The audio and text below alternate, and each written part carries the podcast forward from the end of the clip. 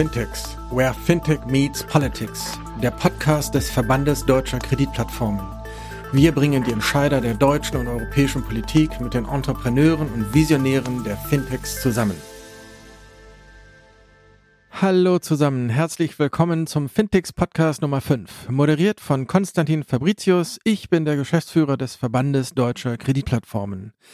Unsere Gäste heute sind Johannes Steiniger, Mitglied des Deutschen Bundestages, sowie Jens Siebert, Vorstand und Co-Founder von INVESDOR, sowie Vorstand unseres Verbandes. Wir sprechen heute über ein Jahr E W P G, also das Gesetz über elektronische Wertpapiere, das D L T-Pilot-Regime, das am zweiundzwanzigsten sechsten in Kraft getreten ist, und die Idee eines Zukunftsfinanzierungsgesetzes, das ja erst kürzlich vom Bundesjustizministerium sowie Bundesfinanzministerium der Öffentlichkeit vorgestellt wurde. Johannes Steiniger ist direkt gewählter Bundestagsabgeordneter für den Wahlkreis Neustadt-Speyer und dem Parlament gehört er bereits seit dem Jahr zweitausenddreizehn an. Er ist Mitglied des Finanzausschusses und war in der vergangenen Legislaturperiode Berichterstatter der C D U C S U Bundestagsfraktion zum E W P G, das ja am zehnten Juni zweitausendeinundzwanzig in Kraft trat. Es hat also gerade erst Einjähriges gefeiert. Jens Siebert ist im Vorstand der INVESDOR Group für die Plattform- und Produktentwicklung, Marketing, Rating und Legal verantwortlich. Vor seiner Zeit bei INVESDOR war er Co-Founder und Vorstand der Wevest Digital A G. Und davor hat Jens beim Bundesverband der Deutschen Volks- und Raiffeisenbanken die Digital- und Firmenkundenstrategie verantwortet. Gestartet ist er ursprünglich mal bei der K P M G in der Beratung für Banken und Versicherungen. Naja, und daneben sitzt er noch seit fast zweieinhalb Jahren im Vorstand unseres Verbandes. Unser Gespräch führen wir im Paul-Löbe-Haus im Berliner Regierungsviertel. Für alle Nicht-Berliner, das ist das Gebäude gegenüber vom Bundeskanzleramt. Es ist nach dem Reichstagspräsidenten und Alterspräsidenten des ersten Deutschen Bundestages, Paul Löbe, benannt und bietet eine wahrlich beeindruckende Architektur umbaute Luft. Also ein Besuch ist es allemal wert.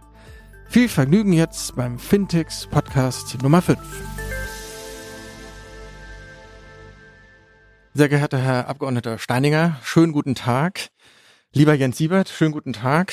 Schön, dass wir uns heute treffen zu einem weiteren Podcast. Starten wir gleich mit der ersten Frage. Herr Steiniger, ein Jahr E W P G, also der so richtig große Entwurf war es ja nicht. Aktien fehlen.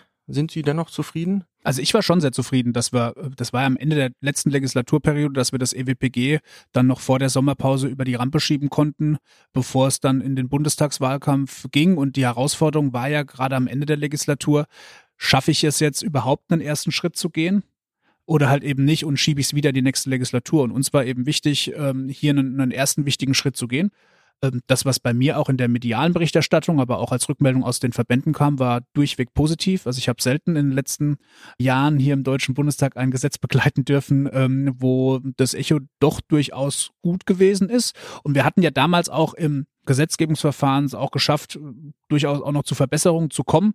Und ich habe immer gesagt, das E W P G ist aus meiner Sicht ein erster wichtiger Schritt. Aber es muss auch klar sein, dass ähm, ja in der nächsten Legislatur es eben weitergeht, dass wir die Ausweitung hinkriegen, auch in Richtung Aktien.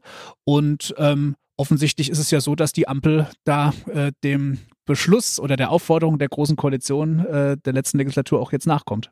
Teilst du die Meinung? Ja, also die Frage, ist das E W P G jetzt erfolgreich? Ich glaube, es ist ja am dritter sechster zweitausendeinundzwanzig in Kraft getreten. Ist es jetzt erfolgreich gestartet oder nicht? Schaut man auf die, auf die Homepage der BaFin, äh, insbesondere die Kryptowertpapiere müssen dort ja veröffentlicht werden. Und ähm, ich habe tatsächlich heute Morgen nochmal reingeschaut. Äh, wir haben bisher elf äh, Emissionen, äh, die bei der BaFin gemeldet wurden, wo man jetzt natürlich argumentieren könnte, naja, fast ein Jahr oder ein Jahr in Kraft, elf Emissionen, ist das jetzt der durchschlagende Erfolg? Ich muss ganz ehrlich sagen, dass ich zufrieden bin, alles in allem, weil wir, wir müssen ja immer bedenken, dass es ja nicht nur eine neue Begebungsform, sondern es muss sich ja eine komplett neue Kapitalmarktinfrastruktur auch rund um Kryptowertpapiere erst einmal ausbilden. Und ich glaube, wie auch gerade gesagt wurde, es besteht noch viel Gestaltungsspielraum, sowohl im Hinblick auf den Anwendungsbereich des E W P G, aber auch im Hinblick auf die Schaffung von Rechtssicherheit äh, in anderen Teilbereichen des Kapitalmarkts, also Stichwort Sekundärmarktgeschäft beispielsweise, ist ja äh, durch das E W P G in der Form heute noch nicht reguliert. Also ich glaube, da gibt es noch viele Teilbereiche, wo wir, wo wir anknüpfen können, aber die Grundlage, die gelegt wurde, ist, glaube ich, eine sehr gute. Und wir erleben ja jetzt auch schon die Ausweitung des Anwendungsbereichs. Also beispielsweise Kryptofondsanteile wurden ja äh, auf Grundlage der Verordnungsermächtigung jetzt, glaube ich, im Juni diesen Jahres ja auch in den Anwendungsbereich geholt. Ähm, also es geht voran. Vielleicht, Herr Steininger, nochmal zurück zum parlamentarischen Verfahren, weil das ähm, mit der Tatsache, dass eben Aktien äh, zum Beispiel noch nicht äh, umfasst sind, viele interessiert. Woran scheiterte das denn damals, dass äh, sich der Bundestag ähm, auf den Weg gemacht hat und den Regierungsentwurf nochmal deutlich auszuweiten? Was können Sie uns über damals berichten? Ja, das, das war ganz spannend. Also ganz am Anfang, wer sich noch erinnert, in dem ersten Entwurf standen ja nur die Inhaberschuldverschreibungen drin. Und damals haben wir auch aus der Praxis von Ihnen ja auch damals in der Anhörung äh, zu Recht den, den Hinweis bekommen, also Voranteile hätten wir ehrlich gesagt schon gerne, weil das äh, hier hier irgendwie auch gut reinpasst. Und es war tatsächlich so ein Stück weit ein, ein rechtstechnisches Problem, das überhaupt zu lösen, weil uns jedenfalls das Finanzministerium damals gesagt hatte, wir können das jetzt hier nicht einfach in den Gesetzentwurf mit reinschreiben, weil wir dann eine sogenannte Notifizierungspflicht bekommen. Was heißt das? Also sprich, die E U muss nochmal draufschauen und, und, und muss nochmal ihren Haken geben. So, und äh, das eingedenk der Tatsache, dass aber ein paar Wochen später äh, die Legislatur dann vorbei gewesen wäre, hätten wir im Zweifel auf äh, Kommentierung der Europäischen Union gar nicht reagieren können. Bei Aktien wäre es äh, natürlich ähnlich gewesen. Wir haben es dann bei den Kryptofondsanteilen so gelöst, dass wir eben, muss ich auch sagen, es war damals Ähm, wirklich auch sehr hilfreich. Die Idee kam aus dem Finanzministerium selbst, wo gesagt worden ist, ja, wir können es vielleicht dadurch retten, dass wir eine Verordnungsermächtigung reinschreiben und ihr im Ausschuss fordert explizit die Bundesregierung dazu auf, Kryptofondsanteile auch möglich zu machen. Das haben wir dann damals auch gemacht. Wir haben ja im Übrigen auch gesagt, dass eine Evaluierung stattfinden soll, nicht nach fünf Jahren, sondern nach drei Jahren, weil uns ja schon klar war, das ist jetzt ein erster Schritt, aber dann muss ich mir auch irgendwie nach einem, nach zwei, nach drei Jahren anschauen, ja, was ist jetzt eigentlich in der Praxis draus äh, geworden? Wird das Instrument überhaupt angenommen? Für welche Anwendungsfälle? Wo sehen wir weitere Probleme? Und da bin ich eigentlich ein Fan in der Gesetzgebung, äh, dass man sagt, lasst uns erstmal mit einem ersten Schritt starten, dann aus der Praxis zurückgespiegelt bekommen, ja, woran hakt's? Was funktioniert gut, was fun- funktioniert schlecht, wo brauchen wir Erweiterung und dann eben den nächsten Schritt zu machen. So, und ähm, deshalb bin ich jetzt äh, auch sehr dafür, dass wir beim Thema Aktien da weiter vorangehen. Das ist natürlich etwas komplexer als die Wertpapiere, die wir, die wir derzeit haben. Da gibt es auch noch viele ja, juristische Fallstricke, äh, die, die nicht so einfach zu lösen sind. Aber, ich sage es nochmal, ich habe es vorhin schon gesagt, wir hatten damals schon die Aufforderung ausgesprochen an die nächste Bundesregierung, unabhängig davon, wer die dann stellt, dass zu Beginn der nächsten Legislatur, also im Grunde genommen jetzt, dann auch diese Ausweitung auf Aktien vorgenommen werden soll. Und wenn wir uns jetzt, wenn ja auch gleich darauf zu sprechen kommen, anschauen, was die Ampel jetzt vorgelegt hat, dann sehen wir, dass dem jetzt auch Folge geleistet wurde. Hm.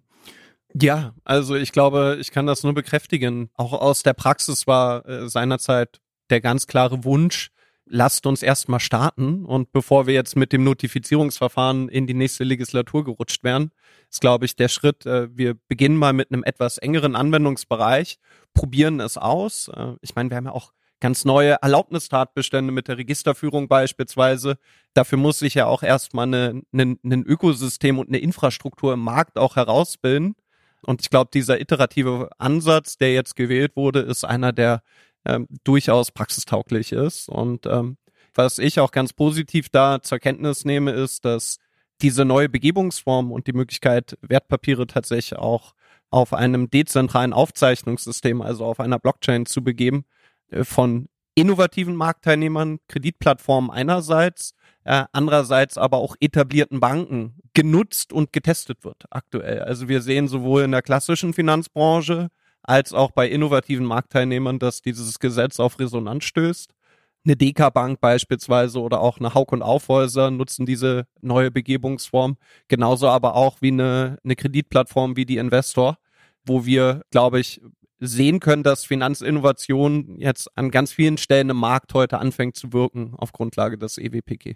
Und wenn man es vielleicht noch mal etwas auf eine abstraktere Ebene äh, schiebt, wir haben ja in den letzten fünf Jahren auch im politischen Berlin ganz viel über die Blockchain gesprochen.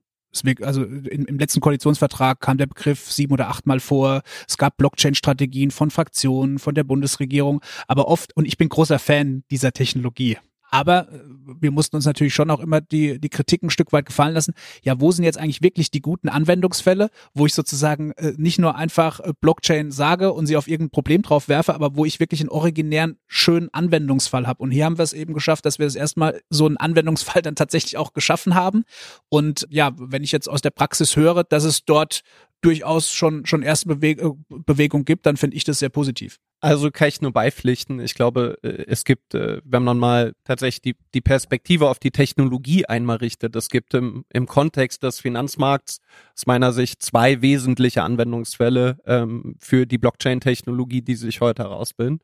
Das eine ist eine tokenisierte Begebungsform von Wertpapieren, also genau das, was wir mit dem E W P G sowohl zivilrechtlich als auch aufsichtsrechtlich jetzt in Deutschland äh, als eines der ersten Länder innerhalb der Europäischen Union und eines der ersten Länder weltweit in einen rechtssicheren Rahmen überführt haben ähm, und damit, glaube ich, einen ganz wesentlichen Anwendungsfall heute adressieren auf der Ebene der Regulierung.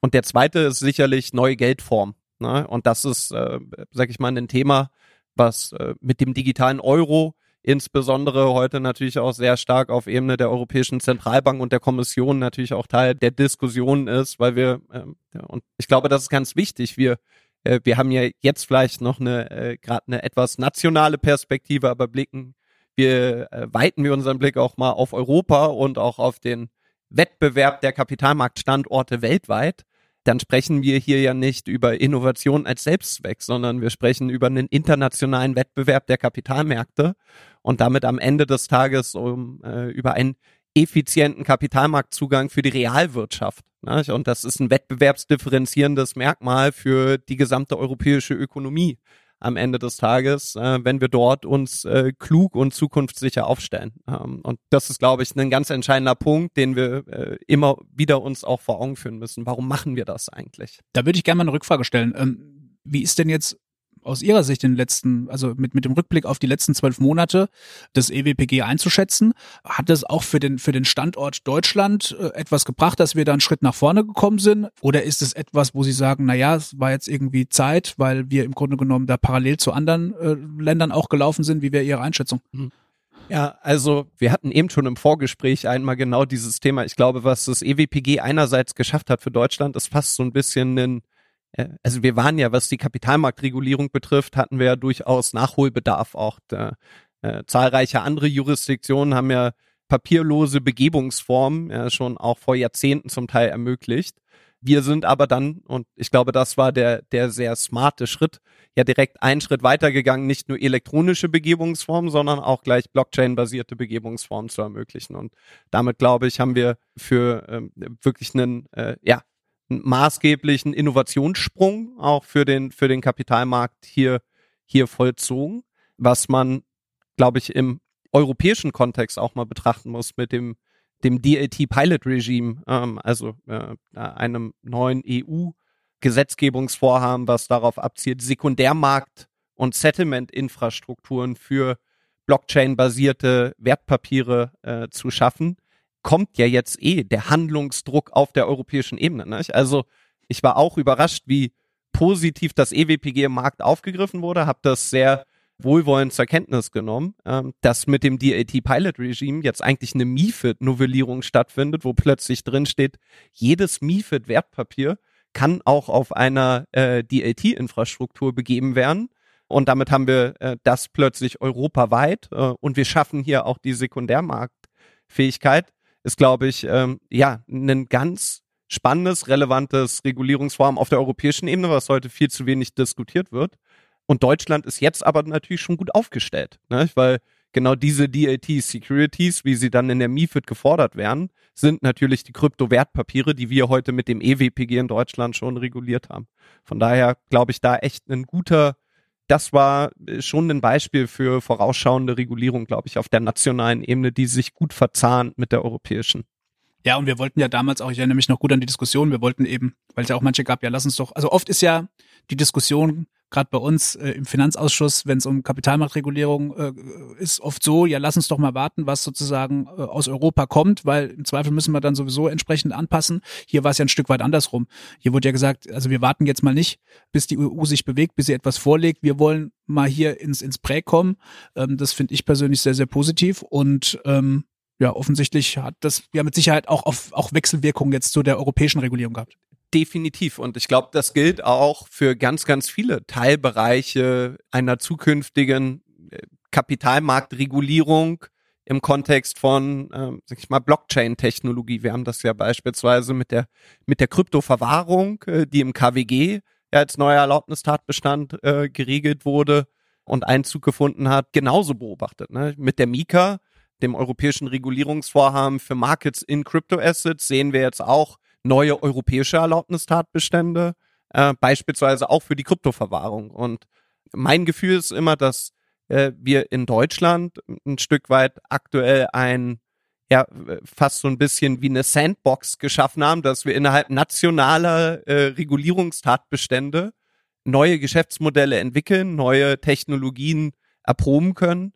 Ähm, und die europäische äh, Regulierung und Ausweitung danach folgt. Ähm, wir beispielsweise als Unternehmen nutzen das genauso. Wir haben der Tokenisierung in, in Deutschland begonnen. Wir sind aber als Unternehmen auch in Finnland und in Österreich beispielsweise tätig und diskutieren heute extrem intensiv mit der österreichischen Finanzmarktaufsichtsbehörde beispielsweise auch die Möglichkeit für tokenisierte Wertpapierbegebungen für österreichische Emittenten. Äh, und ich glaube, da Da merkt man schon eine positive Strahlkraft auch der nationalen Regulierungsvorhaben, weil wir doch gefragter Gesprächspartner sind, weil wir wir wir machen das halt schon innerhalb bestehender äh, neuer Regelungen seit äh, ein, zwei, drei Jahren. Ne? Und das äh, ist natürlich auch ein Stück weit äh, ein Wettbewerbsvorteil äh, auch gegenüber anderen europäischen Konkurrenten.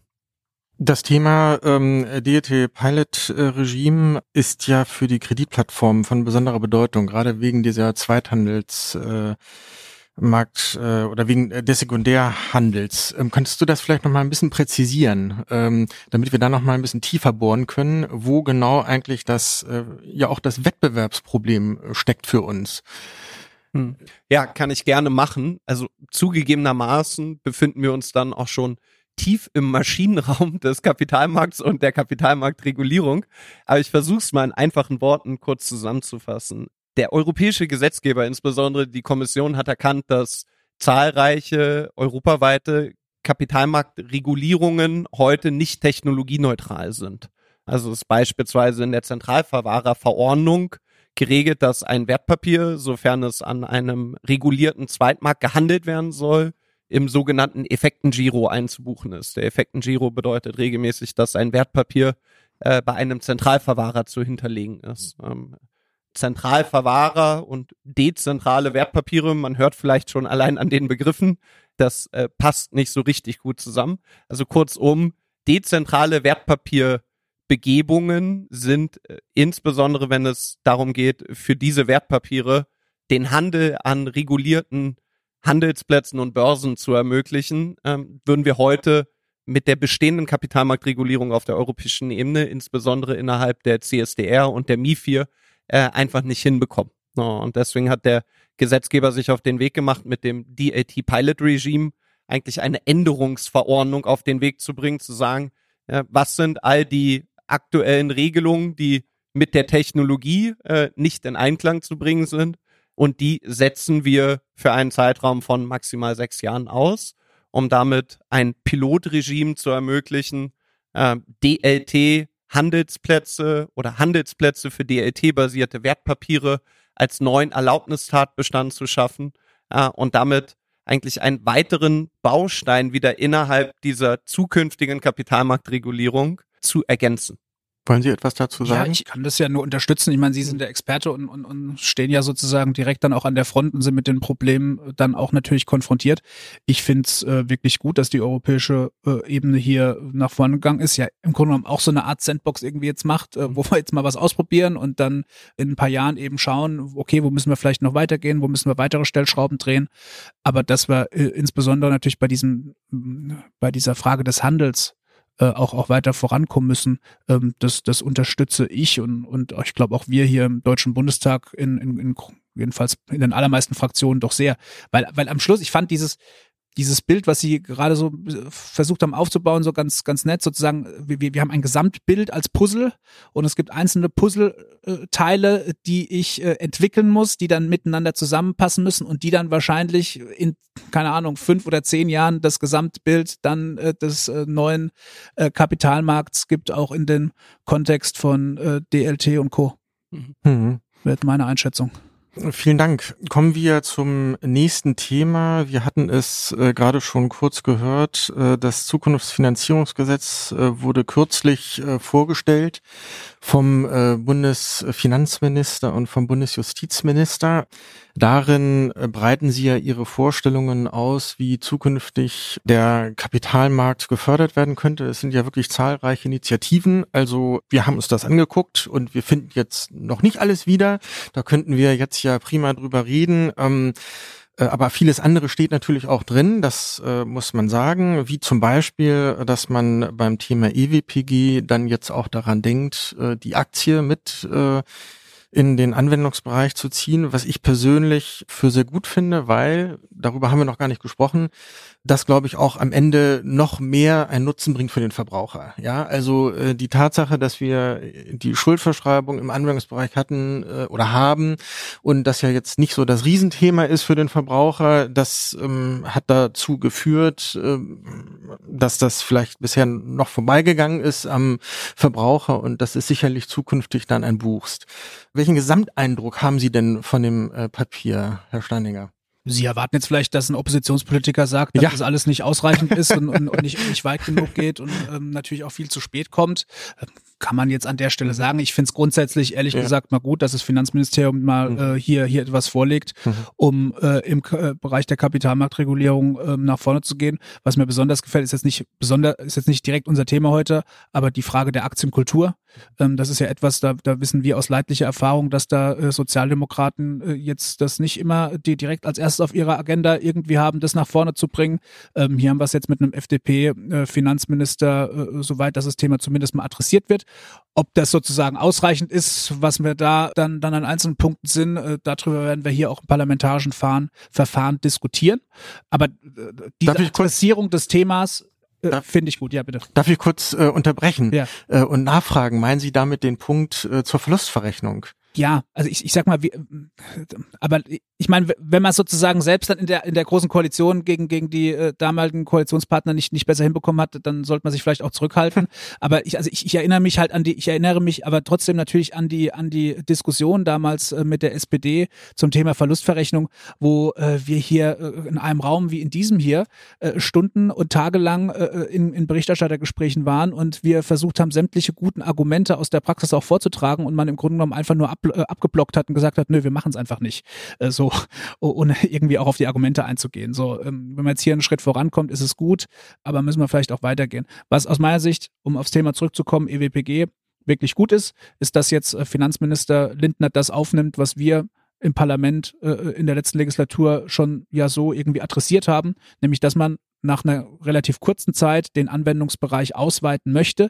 Das wird nicht trivial sein, also diese Ausweitung auf Aktien, weil da ein relativ großer, auch juristischer Rattenschwanz hinten dran hängt, das wird jetzt nicht innerhalb von einem halben Jahr kommen, da, da muss auch viel, ähm, ja, Hirnschmalz noch äh, reingesteckt werden, wie man es dann am Schluss umsetzen kann. Aber äh, umso wichtiger ist es, dass es jetzt zu Beginn der Legislatur schon mal gesetzt ist als Thema.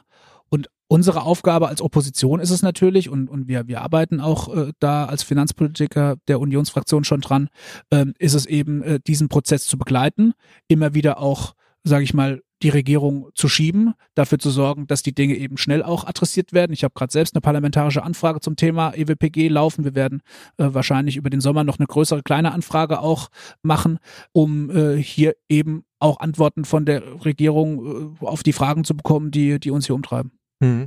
Ja, also kann ich mich, glaube ich, nur anschließen, weil grundsätzlich dieses Eckpunktepapier, was, glaube ich, erstmal begrüßenswert ist, es gibt, äh, es bietet einen Ausblick. Also wir wissen mal, wo die Überlegungen hingehen, was, glaube ich, hilfreich ist. konkret auf D L T-Aktien äh, und die Ausweitung des Anwendungsbereichs haben wir jetzt mal eine, eine grobe Zeitplanung, also die Ambition, das noch innerhalb der ersten Hälfte der Legislatur über die Bühne zu bringen. Aber ich bin da auch total bei Ihnen. Ähm, das ist, äh, schuldrechtliche Instrumente sind im Vergleich zu gesellschaftsrechtlichen doch äh, waren die deutlich einfachere äh, Aufgabe. Ne? Wir werden äh, massive gesellschaftsrechtliche und auch aktienrechtliche Implikationen hier sehen und ich glaube, das ist vielleicht auch der Wunsch nach vorne gerichtet, ähm, äh, aus Sicht der, der Praxis und der Anwender, ähm, ein möglichst offenes Gesetzgebungsverfahren, umfassende Konsultation und eine frühzeitige Einbindung und einen frühzeitigen Dialog hier auch sicherzustellen, weil man, man darf ja nie vergessen, ähm, ich betone das immer wieder, das ist nicht nur ein Gesetz, sondern ähm, wir treffen ja auf diesen Grundlagen maßgebliche Investitionsentscheidungen in Plattforminfrastruktur, in Prozesse und Technologie, je früher wir hier natürlich äh, die Richtung ablesen können und wissen, wo es hingeht, ähm, desto schneller haben wir auch Investitionssicherheit, um sagen zu können, äh, wo äh, konzentrieren wir beispielsweise äh, I T-Entwicklungsressourcen drauf, um hier auch äh, Lösungen frühzeitig bereitstellen zu können im Markt. Oder aber auch im Gesetzgebungsverfahren mal auf Dinge hinzuweisen, die technisch schlicht unmöglich sind, weil es ist äh, ja ein echt multidimensionales Problem. Ne? Neue Technologie, äh, hochreguliert, äh, man braucht wirklich einen disziplinenübergreifenden Dialog, äh, um das klug auszugestalten. Ja, und jetzt mal so, so in den Innenblick, äh, was machen wir als Abgeordnete? Das, das ist genau das, was jetzt, was, was ich mir auch vorgenommen habe jetzt für die nächsten Wochen und Monate, da halt auch in den intensiven Kontakt mit der Praxis zu gehen, mit den Stakeholdern aus der Wirtschaft, aber auch aus der Wissenschaft. Es gibt ja äh, auch auch äh, einige Professoren, die sich sehr auf auf auf die, auf dieses Thema spezialisiert haben äh, in in diesen rechtstechnischen Fragen, weil es am Schluss äh, und das ist ehrlich gesagt auch das, was ich so spannend finde an dem Thema. Wir wir haben äh, irgendwie einen Finanz Finanzthema, hier geht es aber auch um Technologie und äh, hinten dran steckt aber auch noch ähm, richtig, richtig viel äh, Recht und, und, und Fragen, wie, wie können wir das eigentlich verändern? Von daher ist, ist es äh, ein, äh, zwar in Teilen vielleicht ein Spartenthema, also jetzt nicht jeden, jeden Abend in der Tagesschau um, um zwanzig Uhr äh, erstes Thema, aber ein Thema, was mir sehr, sehr großen Spaß macht. Und ich werde da auch in den nächsten Wochen und Monaten auf die Praxis zugehen und versuchen, möglichst viel auch Input jetzt schon, bevor wir auch einen ersten Gesetzentwurf haben, aus der Praxis zu bekommen, um eben auch durch die Mittel, die wir in der Opposition haben, auch das eine oder andere äh, dem Finanzministerium schon zuzurufen, dass die uns schon möglichst ordentlichen Entwurf als ersten hier reingeben.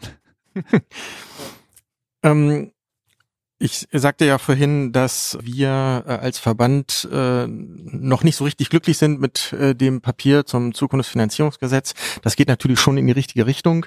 Und äh, unzufrieden sind wir, weil, äh, und vielleicht können wir das äh, nochmal kurz vertiefen, weil natürlich nicht alle Aspekte genannt sind mit Blick auf Kapitalmarktunion, mit Blick auf die Stärkung des Mittelstandes, äh, gerade jetzt vor dem Hintergrund der krisenhaften Ereignisse, Corona, Abbruch der Lieferketten und so weiter und so fort. So, und viel steht ja da drin, dass man jetzt äh, ausdrücklich genannt ist, es ja auch den klimaneutralen Wandel schaffen will und es braucht am Ende Geld.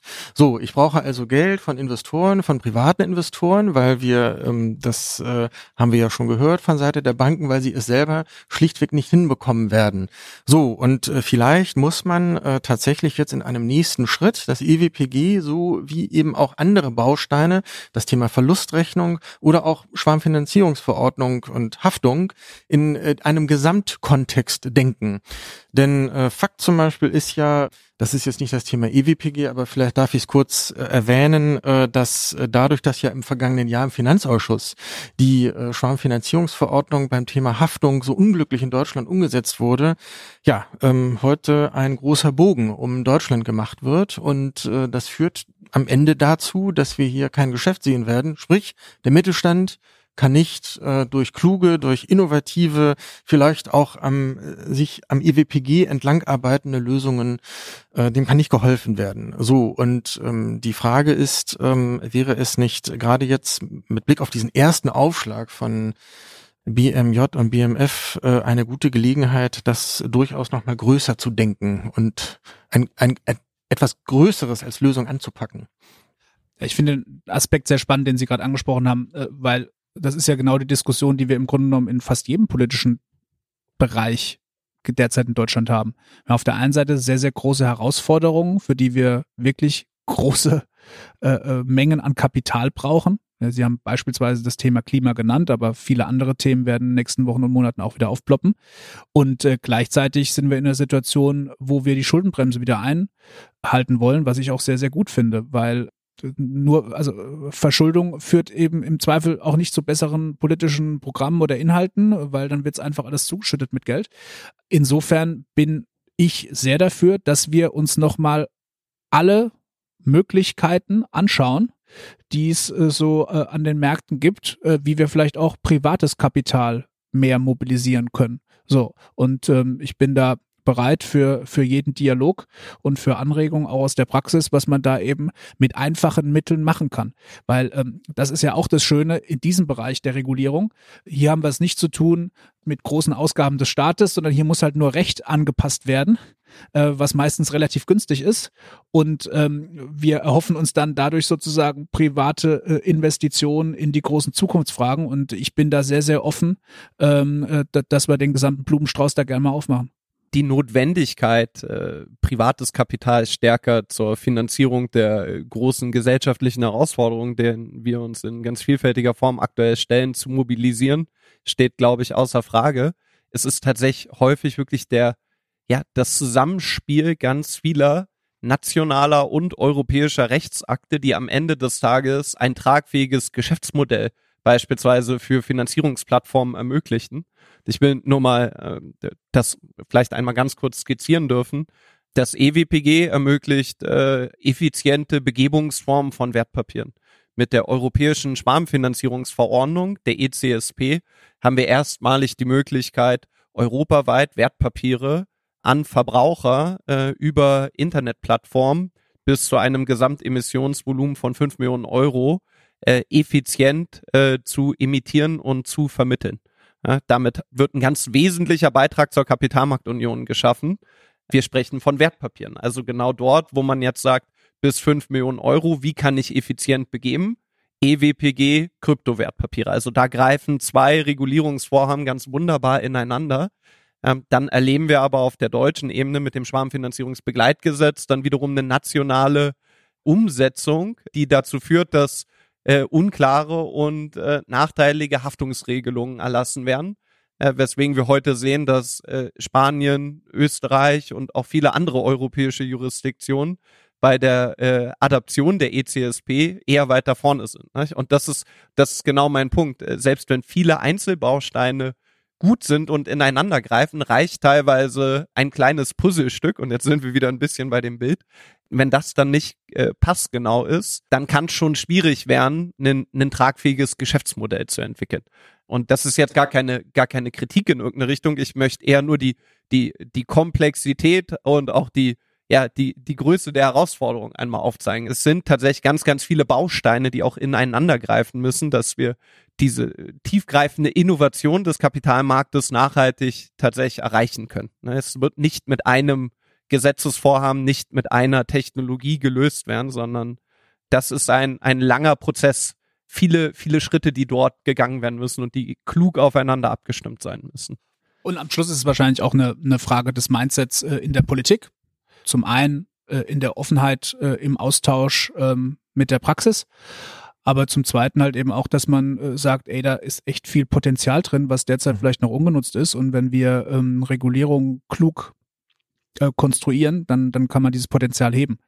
Das heißt nicht, dass wir als Politiker ähm, irgendwie äh, alles das, was die Lobby dann in Papiere reinschreibt, dann hier direkt umsetzen sollten. Aber ähm, dass sozusagen dieses, dieses Gespräch mit der Praxis, mit denen, die es anwenden, äh, noch intensiver suchen müssen, um, um, um eben diese Chancen dann auch äh, wirklich zu nutzen. Ja.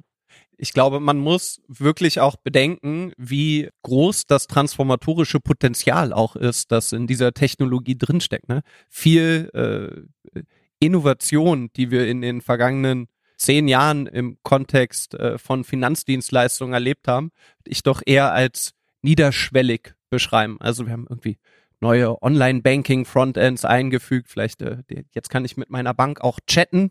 Nicht? Aber wir haben uns eigentlich selten tatsächlich an den Maschinenraum rangewagt.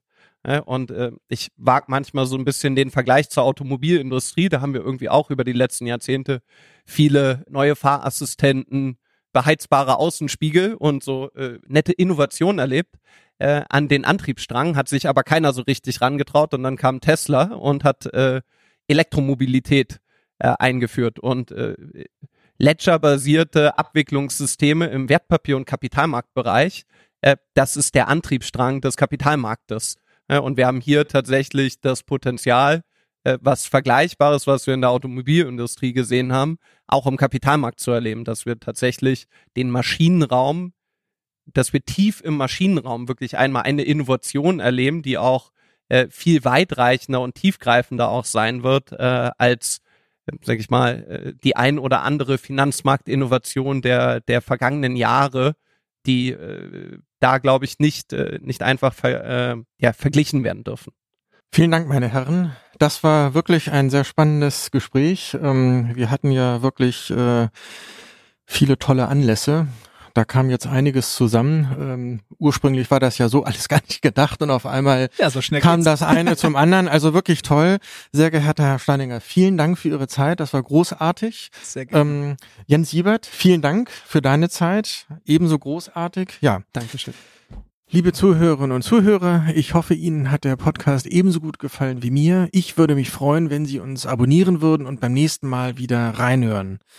Und merken Sie sich doch bitte auch jetzt schon vor, die dritte Fintechs-Jahresveranstaltung findet am Freitag, den neunten neunten zweitausendeinundzwanzig von neun bis fünfzehn Uhr in Berlin statt. Weitere Informationen finden Sie auf w w w punkt fintechs punkt d e. Die Website wird laufend aktualisiert. Auf Wiederhören beim nächsten Mal. Ich wünsche Ihnen einen schönen Sommer und bleiben Sie gesund.